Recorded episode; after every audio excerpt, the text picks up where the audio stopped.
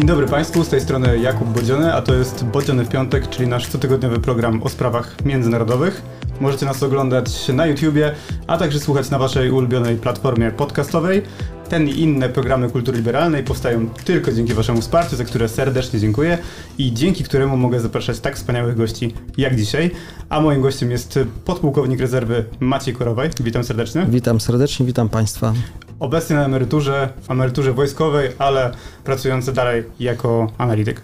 Tak, dokładnie. No, zajmuję się cały czas analizą y, głównie y, sytuacji militarnej na wschodzie. W zasadzie tylko i wyłącznie pod tym względem obserwuję dane zdarzenia, jak one są odbierane właśnie przez szeroko rozumiany wschód.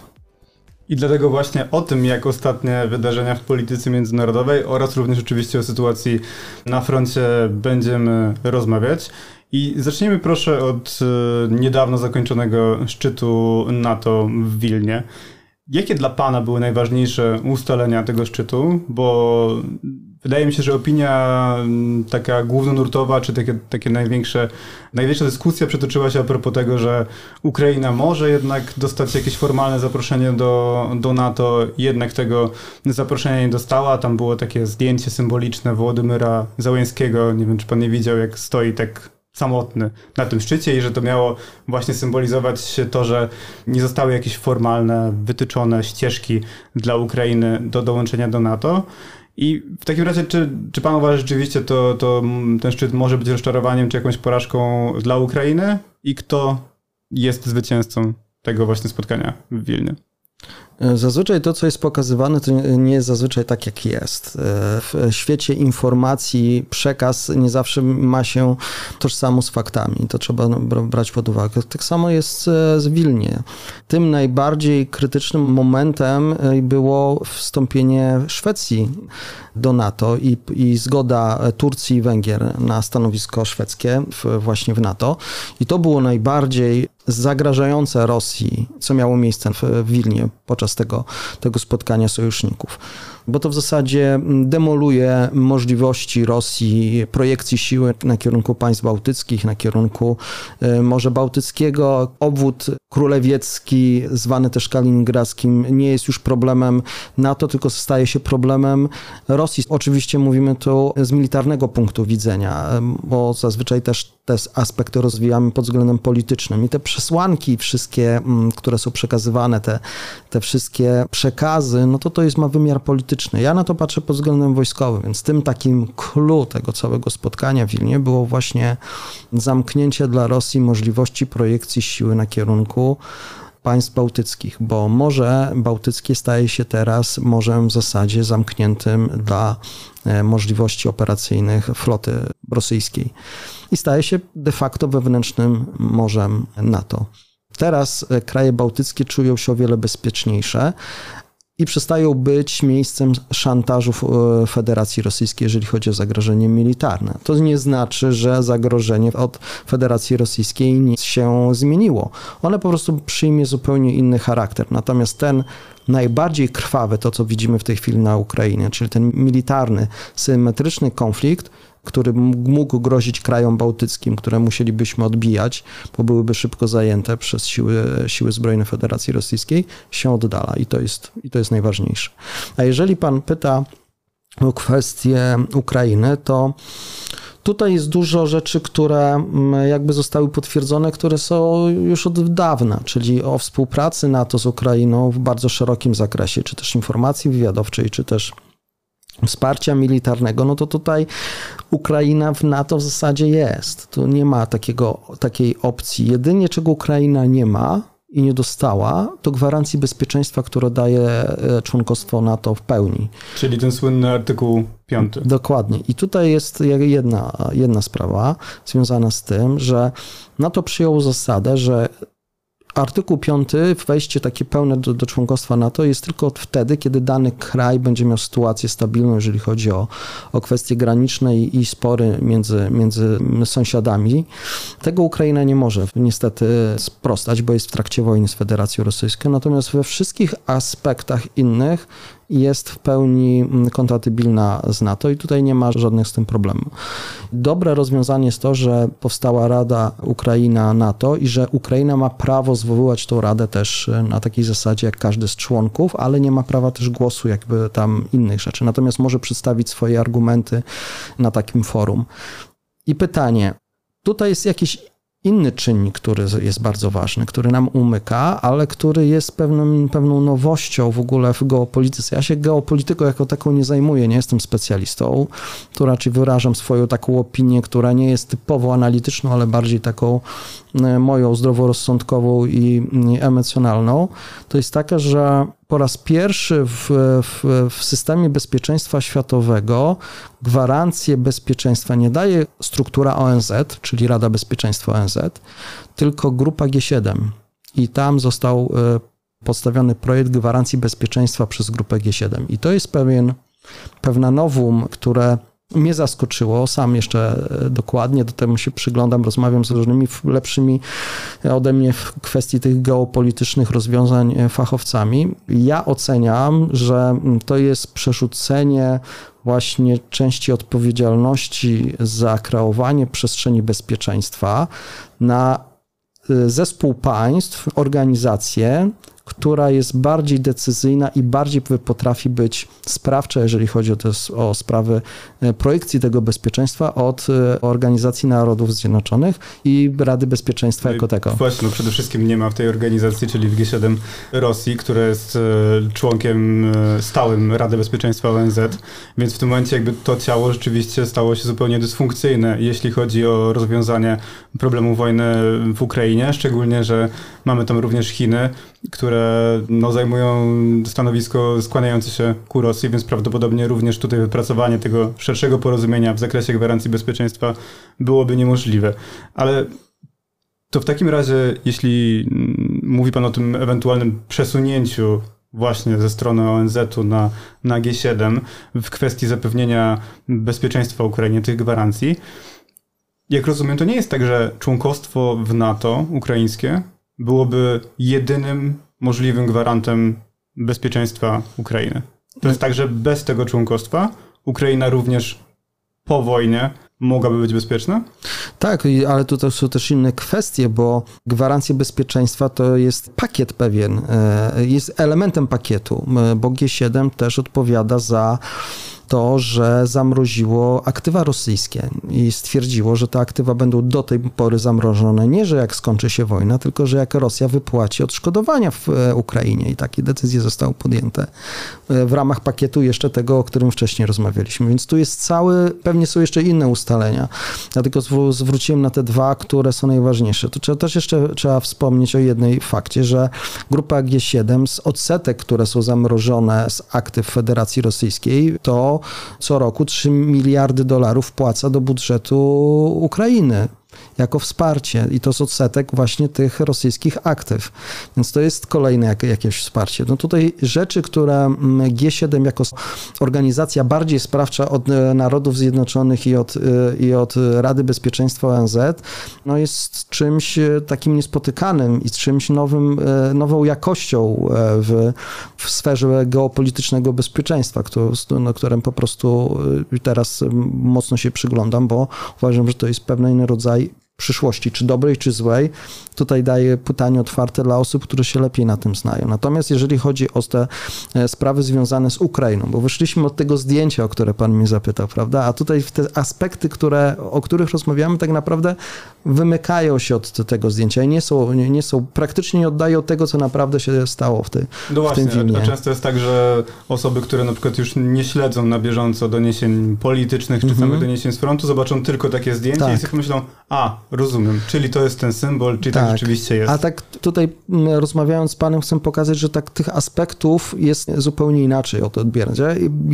bardzo sceptycznie podchodzę do tego, co jest sprzedawane w przestrzeń, a bardziej patrzę na praktyczne zastosowania, jakie, jakie daje mm, dane spotkanie. Tu mówimy o pewnych, pewnych praktycznych rozwiązaniach, które te, te spotkanie NATO, y, Ukraina i całego sojuszu zawiązało. Oczywiście są jeszcze też sprawy związane z planami ewentualnościowymi, z nuclear sharing i z innymi jeszcze kwestiami, które nie zostały opublikowane.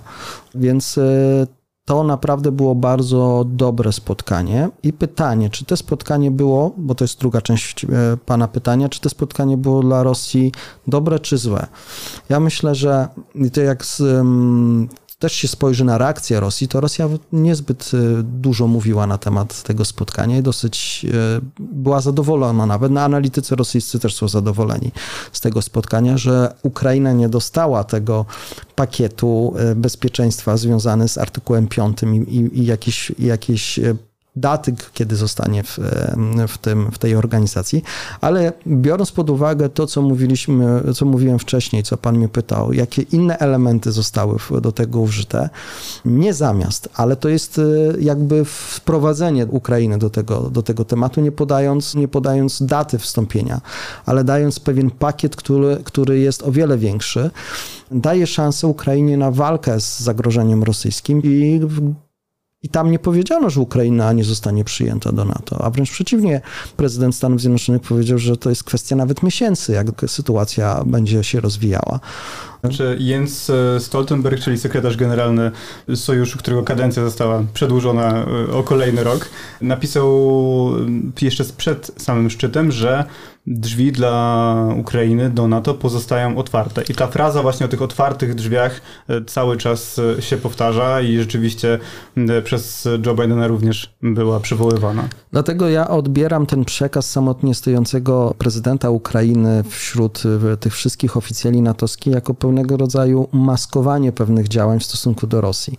Bo tak naprawdę Zachód boi się jednego e, który po buncie Prigorzyna bardzo się ujawnił. Można powiedzieć, jak kiedyś mm, też pisałem, że Putin znalazł kryptonit e, Zachodu. To, że Zachód się boi rozpadu niekontrolowanego Rosji i Putin po powstaniu, tym buncie Prigorzyna udowodnił w cudzysłowie dla Zachodu, że jest jedynym e, gwarantem, że Rosja się nie rozpadnie w sposób niekontrolowany, tylko ewentualne zmiany w Rosji nastąpią na zasadach, jakie Putin przyjmie, albo nie, nie nastąpią ze zmiany. Tutaj, tutaj tylko spekuluje na ten temat. Natomiast faktem jest to, że dzień Niecały dzień po wystąpieniu Prigorzyna y, dzwoni szef CIA do szefa SWR y, z informacją, że to nie ich sprawka. To daje informację Putinowi, że właśnie Zachód się boi tego rozpadu i zaczął tym grać. I mm, pokazanie właśnie w cudzysłowie tak upokorzonego prezydenta Ukrainy, mimo że jest taki dobry pakiet, który został realnie wprowadzony, y, daje Rosjanom takie poczucie, że oni wygrali. Ale czy naprawdę tak wygrali? No, ja bym tutaj e, na samym początku też myślałem, póki nie spłynęły do mnie wszystkie informacje dotyczące ustaleń, e, to, co miało miejsce w Wilnie. Natomiast jak przeanalizujemy wszystkie za i przeciw, to ten pakiet e, ukraiński jest bardzo mocny i przede wszystkim nie zamykającym drogi Ukrainy do NATO. Pan wspomniał e, o tym, że Zachód, i niewątpliwie tak jest, że Zachód się boi rozpadu, niekontrolowanego rozpadu Rosji, tak samo zresztą jak obawiał się rozpadu ZSRR wcześniej. Także rzeczywiście ten argument powraca. Natomiast jest jeszcze kolejny przeciwko, argument przeciwko dołączeniu Ukrainy do NATO, czyli mianowicie to, że Zachód się boi wojny i wojnę nie chce się bardziej angażować niż dotychczas. No a przyjęcie Ukrainy do NATO, nawet jeśli byśmy założyli, że ten etap obecny wojny w jakiś sposób zostałby zakończony, to nie znaczy, że Ukraina i Rosja w przeciągu kilku następnych miesięcy, lat, w dosyć krótkim okresie, nie stanęłyby znowu naprzeciwko siebie i ten konflikt w jakiś sposób nie zostałby wznowiony. I w tym momencie Ukraina, która już byłaby członkiem NATO, miałaby normalnie gwarancje traktatowe, czyli ten artykuł 5, ogólnie rzecz ujmując, jeden za wszystkich, wszyscy za jednego by zadziałał. No i w tym momencie NATO znalazłoby się, całe NATO znalazłoby się w stanie wojny z Rosją i dlatego tak naprawdę część osób argumentuje, że Ukraina w ogóle nie powinna się znaleźć w NATO, bo to grozi bardzo poważnymi konsekwencjami i że można właśnie załatwić to w inny sposób. Jak pan odpowiada na taki argument? Znaczy pan się z tym zgadza, czy raczej nie do końca. Ja zapytam takim do pana pytaniem. Jak pan sobie wyobrazi, czy Rosja by zaatakowała NATO przed 24 lutego? Nie, myślę, że nie. A jakby Ukraina była w NATO, to y, Rosja by zaatakowała NATO przed 24 lutego? Ciężko odpowiedzieć na to pytanie, bo Ukraina by nie mogła być w NATO. Nie, mówię, zakładamy, że Ukraina jest w NATO, jest częścią NATO. Jeżeli Rosja nie mogła zaatakować, kiedy Ukraina nie była w, w NATO, NATO, to tak trochę przekornie powiem, to jak mogłoby zaatakować, kiedy Ukraina by była w NATO? To nie jest argument.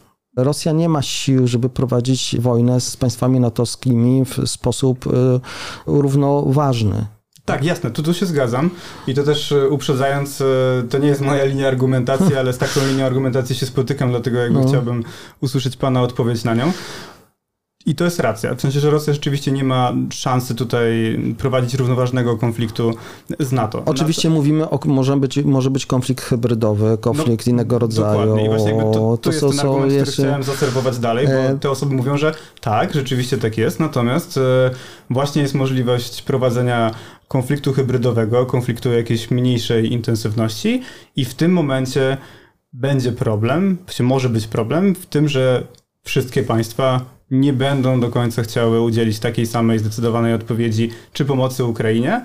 I tu się pojawia ten argument o tym, że może się rozmyć ta kwestia gwarancji traktatowych, czyli że powstaną państwa, które będą w pierwszym kręgu, prawda, NATO, i państwa, które będą w drugim kręgu i dlatego jakby właśnie nie powinno się niszczyć tej integracji, dezintegrować tej jedności sojuszu i dlatego Ukraina Przez, powinna być mm, czyli, poza tym. Czyli wejście Ukrainy dezintegruje, dezintegruje NATO. No to jest bardzo ciekawe i to jest tożsame z tym, co produkują Rosjanie w przestrzeni medialnej, szczególnie na Zachodzie. No tak, ja to akurat no. tylko wspomnę, że cytuję Foreign Affairs na przykład. To, właśnie, to, są, to są poważne tezy. To, tak? to są tezy, które są przygotowane przez Rosjan i one wybrzmiają przez Rosjan od co najmniej 5-6 lat, odkąd pamiętam, kiedy temat Ukrainy w NATO wchodzi. I one dokładnie tak samo, co pan tutaj zacytował, one tak samo wyglądają. To nic innego, tylko odpowiednio prowadzona gra informacyjna, która, którą każda ze stron prowadzi. I to jest naturalne. Ale czy to jest argument argument. Ja uważam tak, ja tak za, dlatego zapytałem, czy Rosja by była w stanie zaatakować NATO przed 24 lutego? Pan powiedział, że nie. Czy jakby Ukraina była w NATO przed 24 lutego, czy Rosja by zaatakowało NATO, a mówię, że już Ukraina jest częścią NATO, jak nie zaatakowała wtedy, to z Ukrainą też nie zaatakuje.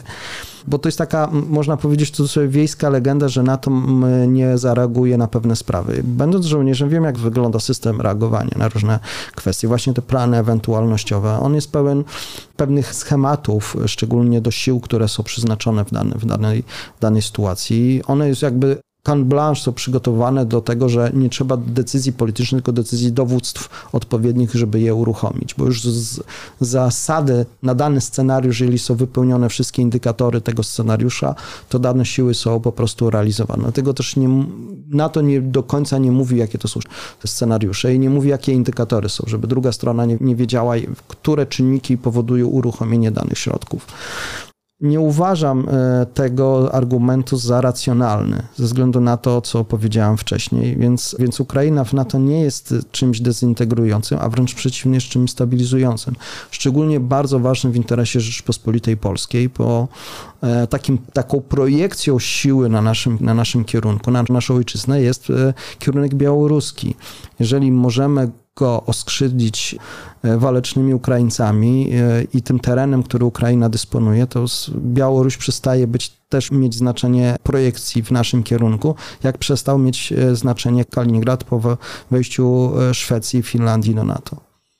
Czyli w naszym interesie, w polskim interesie jak najbardziej jest opowiadanie się za Ukrainą w NATO, możliwie jak najszybciej po zakończeniu wojny? Jak pan, znaczy to... Ale to chyba jest bez dyskusji, bo to pozwala nam e, oddalić niebezpieczeństwo, a przede wszystkim posiadać sojusznika, który na pewno nam przyjdzie z pomocą, szczególnie po tej wojnie, która jest w tej chwili e, i po tym wszystkim, co mimo naszych różnic nas połączyło. Tak, znaczy to, to się zgadzamy, tu jakby między nami nie ma żadnego sporu, po prostu zastanawiam się nad tym, dlaczego nasz punkt widzenia tak bardzo różni się na przykład amerykańskiego. Czy to jest kwestia tego, że my na przykład inaczej inaczej oceniamy zagrożenie ze strony Rosji, bo z naszej perspektywy, polskiej perspektywy historycznie ono jest egzystencjalne, a z perspektywy y, amerykańskiej to może być kwestia tego, że Rosja jest de facto, no taki, to są takie konwulsje upadającego imperium, tak? To nie jest kwestia już zimnowojenna, tylko teraz Amerykanie mają co innego na głowie, na przykład na Pacyfiku. No właśnie, Amerykanie grają globalnie, oni patrzą na to zupełnie inaczej niż my. My patrzymy na to w naszym, w naszym interesie że mamy łobuza za, za płotem, który, który, który robi bardzo dużo rzeczy źle i wpływa na nasz rozwój, na nasze, na nasze ambicje jako cywilizacja, tak? Więc tutaj mm, my tak patrzymy i z kolei jeśli Ameryka chce mieć w nas wsparcie, a Ameryka też potrzebuje wsparcia, bo mimo swojej potęgi to jest państwo, które też liczy w pewnych obszarach na, na pomoc takich sojuszników, nawet w cudzysłowie niewielkich jak Polska, która ma swoje interesy bardziej w Europie niż e, w Azji, ale przez to, że może swoją pozycją oddziaływać na Rosję i, i jest dosyć ważnym w, tym, w, tym, w, tej, w tej rozgrywce, e, jest ważna też dla, dla Stanów Zjednoczonych. Więc my postrzegamy Rosję tak samo, jak postrzegają to Bałtowie i tak samo, jak postrzegają to na przykład kraje nordyckie, czyli północ, i też na przykład Rumunia, że my w rozpadzie Rosji nie widzimy zagrożenia e, a wręcz przeciwnie, widzimy stabilizację i możliwość rozwoju, ponieważ z e, poszczególnymi tymi krajami jesteśmy w stanie, czy tam obszarami, które zostaną po Rosji, jesteśmy w stanie się dogadać ze względu na naszą bliskość i, pewien impuls przebaczenia nawet, e, jeśli, jeśli będzie trzeba to zrobić, żeby zachować pokój w tym rejonie. Jak tak samo jak to miało miejsce między Polską a Niemcami, gdzie ten obszar teraz pokoju, gdzie był zagrożeniem, granica zachodnia, przestał ten kierunek przestał być zagrożeniem z naszego punktu widzenia, z takiego militarnego. Oczywiście tam można jeszcze kwestie polityczne, czy naszej wewnętrznej polityki różne, w różny sposób, czy tam w polityce w ramach Unii Europejskiej. Można to różnie rozgrywać, ale w takim moim, w mojej dziedzinie kwestii militarnej, to nie jest już kierunek, który, który generuje zagrożenie militarne. Przynajmniej w dającej się przewidzieć perspektywie kilkudziesięciu lat, załóżmy. To, to dopytam tylko, według Pana lepszym scenariuszem z naszego punktu widzenia jest Rosja taka jak w chwili obecnej, w sensie w takich granicach, może na przykład z wyłączeniem Krymu, ale bardzo słaba, słabnąca, czy lepszym scenariuszem byłoby jednak rozpad Rosji? W naszym interesie jest, żeby Rosja przestała być szowinistyczna. To jest podstawowy nasz interes. Czy ona będzie całością czy ona będzie podzielona, to już jest kwestia wtórna. Jeżeli zostanie zdławiony imperializm rosyjski, a Rosja wejdzie w to, z czego my Słowianie jesteśmy słynni, czyli z tej gościnności, a przestanie, a przestanie być właśnie tym, mm, mieć ten gen podboju Dżingis że tak powiem, ten wschodni, to wtedy, to wtedy to będzie w naszym interesie. Ale czy w jaki to sposób będzie zrealizowane, no to już to są kwestie po prostu techniczne i, i, i, i to sytuacja bieżąca nam pewne rzeczy wyjaśni. Amerykanie patrzą na to w ten sposób, że niestabilność Rosji i niestabilność w kwestii rozszerzania broni atomowej może wpłynąć na bezpieczeństwo i na przykład w Bliskim Wschodzie, i na, w, e, w Azji Centralnej, i na kierunku Oceanu Spokojnego, czyli na kierunku Pacyfiku. I oni w ten sposób to rozważają. Czy mają rację, czy nie? Pewnie jakieś argumenty są na to, na to że, że tak myślą. Natomiast z naszej perspektywy uważamy, że to nie jest aż tak takie zagrożenie, żeby nie grać na rozpad Rosji przede wszystkim, ale głównym czynnikiem jest to, żeby ona straciła tą, tę swoją imperialność. To tutaj też e, pozwolę sobie dopytać, ta zmiana właśnie z szowinizmu, z imperializmu w stronę tej e, gościnności, o której pan wspomniał, Jaki widzi pan możliwy scenariusz, żeby to się zadziało? Bo ja myślę o tych, zawsze mi się, jest ten przykład Niemiec, tak, z II wojny światowej, czyli tej niesamowitej przemiany. No tak, tylko że to była przemiana, która zadziała się po bezwarunkowej kapitulacji, po całkowitej klęsce. Wiemy, że zazwyczaj mocarstwa nuklearne raczej nie dochodzą do takiego etapu już wtedy. I Szczerze mówiąc, trudno mi sobie wyobrazić taki scenariusz podobny. Może jakby pan widzi coś, czego, czego ja nie dostrzegam, dlatego jestem ciekawy, gdzie pan widzi potencjał na taką zmianę? Co by się musiało stać? O, żeby rzeczywiście takie warunki do tej zmiany by się zadziały? Zapewne inni koledzy i koleżanki analitycy bardziej z politycznego skrzydła, ja powiem tak, e, ciało blis, bliskie koszuli, czyli z militarnego mhm, punktu, punktu widzenia, ale niekoniecznie to jest najlepsze rozwiązanie. Po prostu jest mi bardziej bliskie ze względu na to, że znam pewne mechanizmy, które, które tam działają. To pokonanie Rosji, pokonanie Rosji przez Ukrainę może doprowadzić do pewnych zmian I tu jest kwestia właśnie bardzo ważna, jak te zmiany. Czy to pójdą zmiany w kwestii rewanżyzmu, Czyli te, to jest niebezpieczna droga. To, to, samo, co Niemcy po, e, po I wojnie światowej, gdzie ten rewanżyzm później wybuchł kolejną bardzo krwawą wojną, czy też pójdzie w, w kierunku bardziej konsolidacji, przebaczenia, zadośćuczynienia i tych, tych elementów. To może takie idealistyczne podejście, ale widzimy dwie bardzo skrajne drogi które, które mogą stać się właśnie po tym militarnym zwycięstwie Ukrainy, do którego trzeba doprowadzić. Bo ja uważam, że żeby zaszły jakieś zmiany, tylko nie wiem, czy na dobre, czy na złe, tutaj tylko mówię o dwóch jakby kierunkach, mhm. to Rosja musi zostać pokonana, że tak powiem, w polu, czyli przez Ukraińców, żeby umożliwić Ukrainie wszelkie dostępne środki, które Zachód dysponuje, żeby Ukraina wygrała tę wojnę. Wiem, że to jest krwawe i nieludzkie, ale no naprawdę ich trzeba pobić w polu, muszą mieć dużo ofiar, e, żeby ten próg bólu przeskoczyć, który Rosjanie mają bardzo, bardzo duży, bo mają, bo mają bardzo duży próg bólu, jeżeli chodzi o prowadzenie wojny. I wtedy liczę na jakąś, na jakąś e, zmianę. I w tym momencie, kiedy to nastąpi, należy jakimiś środkami politycznymi, innymi rozwiązaniami, czy w trakcie rozmów pokojowych e, dać pewne perspektywy Rosji, żeby nie szła w drogę szowinizmu, a szła w drogę właśnie tego rozwoju i pojednania.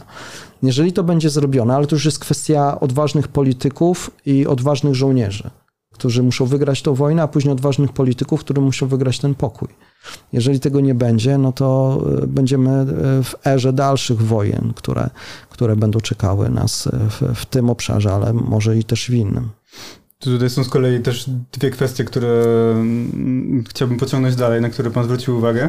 jeszcze do tego argumentu a propos Ukraina w NATO, tak czy nie i dlaczego, no to tutaj też się pojawia z kolei ten argument, że to bodajże między innymi Witek Jurasz pisał hmm. albo u siebie na Facebooku, albo w Onecie, że ten brak jednoznacznej deklaracji, jeśli chodzi o na przykład datę wstąpienia, czy ten taki roadmap Ukrainy do NATO, wynika z tego, że właśnie członkostwo Ukrainy w NATO jest zarówno elementem, może być jakąś kartą negocjacyjną zarówno z Ukrainą, w kontekście na przykład reform określonych, które Ukraina miałaby wdrożyć, ale też z Rosją, bo e, Stany myślą o Rosji, tak jak pan wspomniał, też bardziej perspektywicznie i myślą też o Rosji już e, postputinowskiej. Tak? Znaczy, że jest taka możliwość, że w ciągu najbliższych 5, 10 lub 15-20 lat będziemy się zmagać w Rosji z czymś nowym i dlatego można będzie tego jakoś użyć, tej karty ukraińskiego członkostwa w NATO. Ja bardziej widzę Rosję tak jak Hiszpanię po Franco albo Chile po, po Pinochecie. Pinochecie. E, mi się wydaje, że putinizm będzie do momentu, kiedy Putin nie, nie umrze e, ze starości i ten element cały czas będzie się przejawiał. Właśnie tylko jest kwestia tego, czy tak samo będzie można Rosję ucywilizować, tak jak ucywilizowała się Hiszpania po, po Franco. I mi się wydaje, że tu jest rozwiązanie dla tego e, dużego, zacnego, ale pogubionego kraju. Jest, jest to droga dosyć ciężka, ale jeśli umiejętnie się rozegra działania wojenne na Ukrainie, a później odpowiednie czynniki się uruchomi, i tutaj się mogę zgodzić też z tą argumentacją, że pewien ten, ta data, która, tak jak wspominałem wcześniej w naszej rozmowie, ona nie jest konieczna tak naprawdę do, do, do, do szczęścia, bo pewne inne aspekty zostały uruchomione, które są o wiele ważniejsze dla Ukrainy tu i teraz. Ta data będzie ważna po wojnie kiedy już ten sytuacja się ustabilizuje na tyle, że można tą datę wyznaczyć. I zgadzam się tutaj z panem, tym analitykiem, który powiedział, że to może być pewien materiał negocjacyjny dotyczący samej Ukrainy, albo i Rosji. Natomiast kwestia, czy Ukraina będzie, czy nie będzie, to już jest bezdyskusyjne. Ona będzie w NATO. Po zakończeniu wojny, rozumiem, tak? Tak. Ja jestem przekonany na 99%. Bardzo bym, e, bardzo bym chciał się z panem zgodzić w takim razie, że, że tak będzie. Wspomniał pan o kwestii tego, że żeby w Rosji zaszła jakaś zmiana, jest niezbędne jej pobicie na froncie. Jest jakaś forma porażki na froncie i zwycięstwa Ukrainy jednocześnie. I przechodząc już właśnie trochę bardziej do, do tematów frontowych, do, do tego, co się dzieje na froncie ukraińsko-rosyjskim, co w takim razie pan by uznawał za porażkę Rosji i zwycięstwo Ukrainy? Z takiego militarnego punktu widzenia. E, dojście armii ukraińskiej do Morza Azowskiego. To jest minimum, które pozwoli Ukrainie wygrać tę wojnę. Czyli de facto przywrócenie status quo z, z 2014 roku. To już jest dużo. Oczywiście im plus więcej, tym więcej dla Rosji, ale możliwość posiadania w pod kontrolą ogniową, że tak wyrażę się po wojskowemu, czyli możliwości rażenia środkami rakietowymi, artyleryjskimi Półwyspu Krymskiego, zamknięcie portów dla floty czarnomorskiej, już w zasadzie jest utrudnione korzystanie z portów przez flotę czarnomorską, ale po zbliżeniu się jeszcze jednostek ukraińskich do, do Morza Azowskiego albo nawet e, przecięcie tego wszystkiego E, spowoduje, że Krym jako strategiczne miejsce stacjonowania sił e, zbrojnych Federacji Rosyjskiej będzie utrudnione. Tak samo jak będzie, jest utrudniony Kaliningrad w realizacji. To już będzie problem, Kaliningrad, Królewiec, to będzie już problem rosyjski, a nie ukraiński. Tu, tak samo jak e, Rosjanie mieli problem z utrzymaniem się na prawym brzegu Dniepru i musieli później wycofać na ten lewy brzeg. E, bo też tam nie, spod Hersonia. Spod Hersonia, bo tam też e, był problem utrzymania te, te, tego potencjału. Więc tutaj mm, jest główny kierunek. Rosjanie zdają sobie sprawę z tego. Rzucili na ten kierunek zaporowsko-azowski swoje najlepsze siły i tam walczą najlepsze armie i najlepsi oficerowie rosyjscy generałowie, e, którzy też się wykruszają. E, ten bunt Prigorzyna jednak mocno wstrząsnął armią rosyjską i te walki stronnictw e, kremlowskich czy podkremlowskich są bardzo ostre i to się odbija na armii i na armii, która w tej chwili walczy i płaci krwią za to, że stoi w tym samym miejscu i nie puszcza Ukraińców dalej i płaci bardzo dużo. No właśnie, w kontekście konsekwencji tego buntu Prigorzyna. E, rozmawialiśmy zresztą o tym z profesorem Hieronimem Gralą, to tam, tutaj wam zalinkujemy w, w opisie ten e, film, ale była informacja o tym, że dowódca 58 Armii, generał dywizji Iwan Popow, mm. miał stracić swoje stanowisko i zostać e, wysłanym podobno miał zostać wysłany na front, w konsekwencji wypowiedzi de facto bardzo podobnej do tego, co mówił sam Prigorzyn, ponieważ e, pan generał nagrał takie wideo mówiące o tym, o znacznych stratach Rosji, o konieczności ratowania żołnierzy i chciał domagał się zmiany tutaj jakiejś prowadzenia taktyki. Czy to jest właśnie to, o czym pan mówił w kontekście tych długofalowych e, konsekwencji buntu Prigorzyna, że ta jego narracja teraz już jest powtarzana przez kolejnych wojskowych i że tutaj jakby to morale, morale będzie słabnąć, a podziały będą eskalować?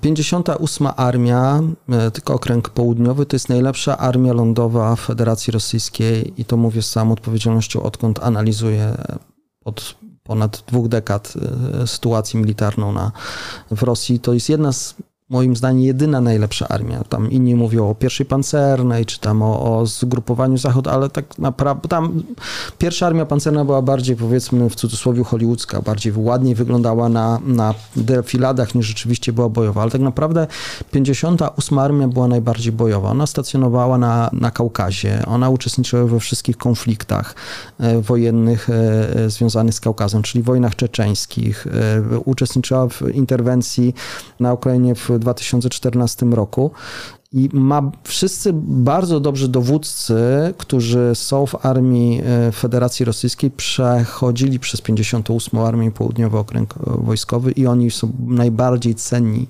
E, w obecnym, e, w obecnym konflikcie, w obecnej wojnie 58. Armia najwięcej sukcesów otrzymała. Ona zdobyła w zasadzie Zaporoże. Najmniej strat miała w tych wszystkich walkach. Zachowała swoją strukturę, jeżeli chodzi o dowódców, o podoficerów, co jest bardzo ważne też i na prośbę Surowikina ona została do obrony właśnie kierunku zaporowskiego. Dlatego ona została ustawiona właśnie naprzeciw planowanej ofensywie Ukraińców. Dlatego tak ciężko Ukraińcom między innymi przebić się przez e, te, te zgrupowania. Armia ta płaci krwią, e, ale jest najbardziej doświadczona i bardziej kompetentna. I dowódcy, którzy dowodzą tym, armią, są najbardziej kompetentni ze wszystkich dowódców, jakich e, analizowałem, jeżeli chodzi o Federację Rosyjską. Jeżeli oni coś takiego mówią, co, to znaczy, inaczej wrócę, o tym, że tak jest, to już dawno wszyscy wiedzą w Rosji i o tym piszą korespondenci, piszą analitycy dosyć niszowi, którzy są blisko, ale piszą prawdę. Nie mówię o tych analitykach rosyjskich jakby głównego e, propagandowego, ale nawet e, e, obszaru. Ale coś się zmieniło po Prigorzynie. Prigorzyn powiedział o tym wprost, czyli jakby zdjął zasłonę i zaczął o tym mówić w stosunku do społeczeństwa rosyjskiego.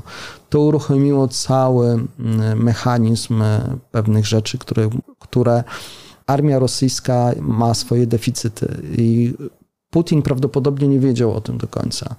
E, może wiedział i nie chcę na to zwracać uwagi, ale gdyby wiedział, a to jest bardzo racjonalny mimo wszystko facet, nie dopuściłby do tego, żeby puścić armię tak nieprzygotowaną na taką wojnę. Mógł się poczuć oszukany i cały czas teraz jest walka e, tej całej, w cudzysłowie powiem po rosyjsku, wierchuszki, czyli wysokich stanowisk dowódczych, żeby ukryć pewne, pewne rzeczy. Ale jeżeli się coraz bardziej kolejni dowódcy meldują o pewnych rzeczach, które następują. I to już nie jest Prigorzyn walczący o swoje życie i o swoich Wagnerowców, bo, bojących się o to, że zostanie tak samo zlikwidowany jak ci bojownicy, dwa, co walczyli w 2000, 2014 roku, jak Motorola czy Kiwi bo tak samo oni walczyli, a później zostali e, likwidowani. Oczywiście mówiono to, że to robiło SBU e, ukraińskie, ale to ich zniknięcie było na, na rękę Federacji Rosyjskiej. Prigorzyn się tego samego bał, ale zrobił coś, co uruchomiło pewien proces mówienia prawdy, jak w tej, w tej armii rosyjskiej jest. I jeżeli chcemy zdobywać i walczyć, albo zatrzymać to, co już zdobyliśmy, to musi się to zmienić, bo dłużej tego, e, tego e, prowadzić nie będziemy. A Ukraińcy, znając te słabe, słabe strony, cały czas ścierają możliwości rosyjskiej ofensywy, tak jak mówię, rosyjskich możliwości ofensywnych. Tak jak mówiłem, ukraińska ofensywa nie będzie dążyła do, do zagarnięcia terenu, tylko będzie dążyła do zagarnięcia rosyjskich dusz. Jeżeli te rosyjskie dusze zostaną złamane właśnie przez te straty, przez te deficyty, przez te podziały, to Ukraińcy wygrają. Czyli to jest to przekroczenie progu bólu, o którym pan wspomniał, tak. tak? To w takim razie jak teraz wygląda sytuacja na froncie konkretnie? Jak przebiega ta ukraińska kontrofensywa? Bo wydaje mi się, że już udało się przebić na szczęście z tą informacją, dlaczego ona wygląda inaczej niż ta ofensywa sierpniowo-wrześniowa mm -hmm. właśnie na kierunku hersońskim. Tutaj może też przypomnimy, że to de facto było przejście od aktywnej obrony ukraińskiej do kontrataku, a tutaj mieliśmy kwestię, jeśli oczywiście coś powiedziałem źle, to proszę mnie poprawić, a, a tutaj mieliśmy kwestię przygotowania obrony e, rosyjskiej przez 5-6 miesięcy, bo tyle się de facto mówiło o tym, że ta ukraińska kontrofensywa niedługo nadejdzie i ona rzeczywiście te 5 miesięcy się zbierała i tutaj mamy kwestię kilku linii obrony, pól minowych, kwestii, które mają uniemożliwiać natarcia pancerne. Jak to w tej chwili wygląda? Zacznijmy od początku. Ja przewidywałem, że Rosjanie nie będą w stanie prowadzić długich operacji e, wojskowych, zaczepnych. Tylko nie przewidziałem, że Rosjanie zdecydują się na operację obronną. Ja cały czas postrzegałem armię rosyjską jako bardzo mocno ofensywną. Natomiast teraz mnie zaskoczyła w sposób, w jaki bardzo solidnie i profesjonalnie przygotowała się do, do obrony, ale to jest jakby wykład na inną, na inną rozmowę.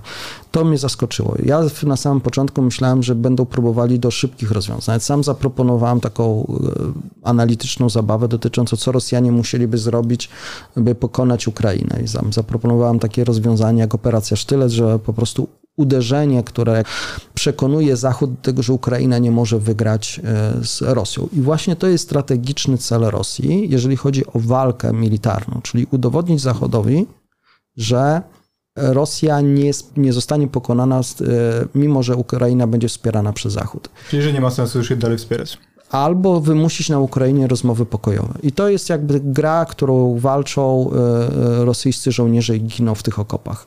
Zresztą sam jeden dowódca, mm, czytałem jego odezwę do żołnierzy, że muszą wytrzymać po to, żeby później za jakiś czas okrzepnąć i znowu walczyć o, o Noworosję. Nie? Tylko, że jak rozumiem, dla pana zaskoczeniem było to, że tym sztyletem metaforycznym nie była ofensywa, tylko właśnie przejście do, do głębokiej obrony. Tak, do głębokiej obrony, bo nie spostrzegam mimo wszystko tej armii jako armii typowo defensywnej. Natomiast tutaj Ukraińcy udowodnili, że ta armia ofensywna nie, to, to nie jest ta ofensywa, która może przerazić Ukraińców. I oni tu wyraźnie pokazali, że mimo zaskoczenia jakiegoś, mimo y, słabszych sił, potrafili się oprzeć tej, tej armii. Fakt, że cała ta operacja z lutego zupełnie była przerobiona nie tak, jak, jak Rosjanie planują operacje wojskowe. To zupełnie była nie, nie w sztuce zrobiona. Sam po prostu byłem zdziwiony, ale to też mówi inna historia. Czyli ten pierwszy etap wojny kijowski, tak? Tak, o tym Tak, o tym mówię. To zupełnie była tak zaplanowana tak przeprowadzona, jak Rosjanie tego nigdy nie planują i nie robią i nawet nie, nie piszą o tym. To w zasadzie bo była jedna wielka improwizacja. To pozwolę sobie o to dopytać, bo mhm. już im więcej czasu mija od tego mhm. okresu wojny, od tej pierwszej fazy, tym więcej my wiemy i tym więcej chyba możemy sobie pozwolić na jakieś takie analizy czy, czy refleksje dotyczące tego.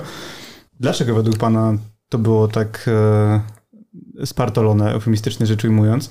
To znaczy, to była kwestia tak dużego niedocenienia Ukrainy jako państwa, jako niezależnej siły wojskowej, czy kwestia szerokich błędów, korupcji po stronie rosyjskiej, czy po prostu wszystkiego pomieszanego naraz? No bo wiemy o tym, że ci żołnierze mieli rzekomo e, mundury galowe, prawda, w swoich e, bagażach, że byli przygotowywani na jakiś defiladek w Kijowie w ciągu trzech dni. No i to wszystko nie wyszło. I też, jak rozumiem, dla pana jako wojskowego, jako osoby z ogromnym doświadczeniem w tym temacie, to było zaskoczeniem, że można było tak te operacje położyć. Znaczy, nie było dla mnie zaskoczenie, że ta wojna wybuchnie, bo były czynniki i indykatory, które na to wskazywało. Natomiast dla mnie było zaskoczeniem, jak została do, do Rosja do tego przygotowana. I tutaj mam swoją teorię, to jest moja teoria na ten temat, że ta operacja nie miała być operacją militarną stricte, tylko miała być operacją specjalną, tak jak oni to nazwali niestety.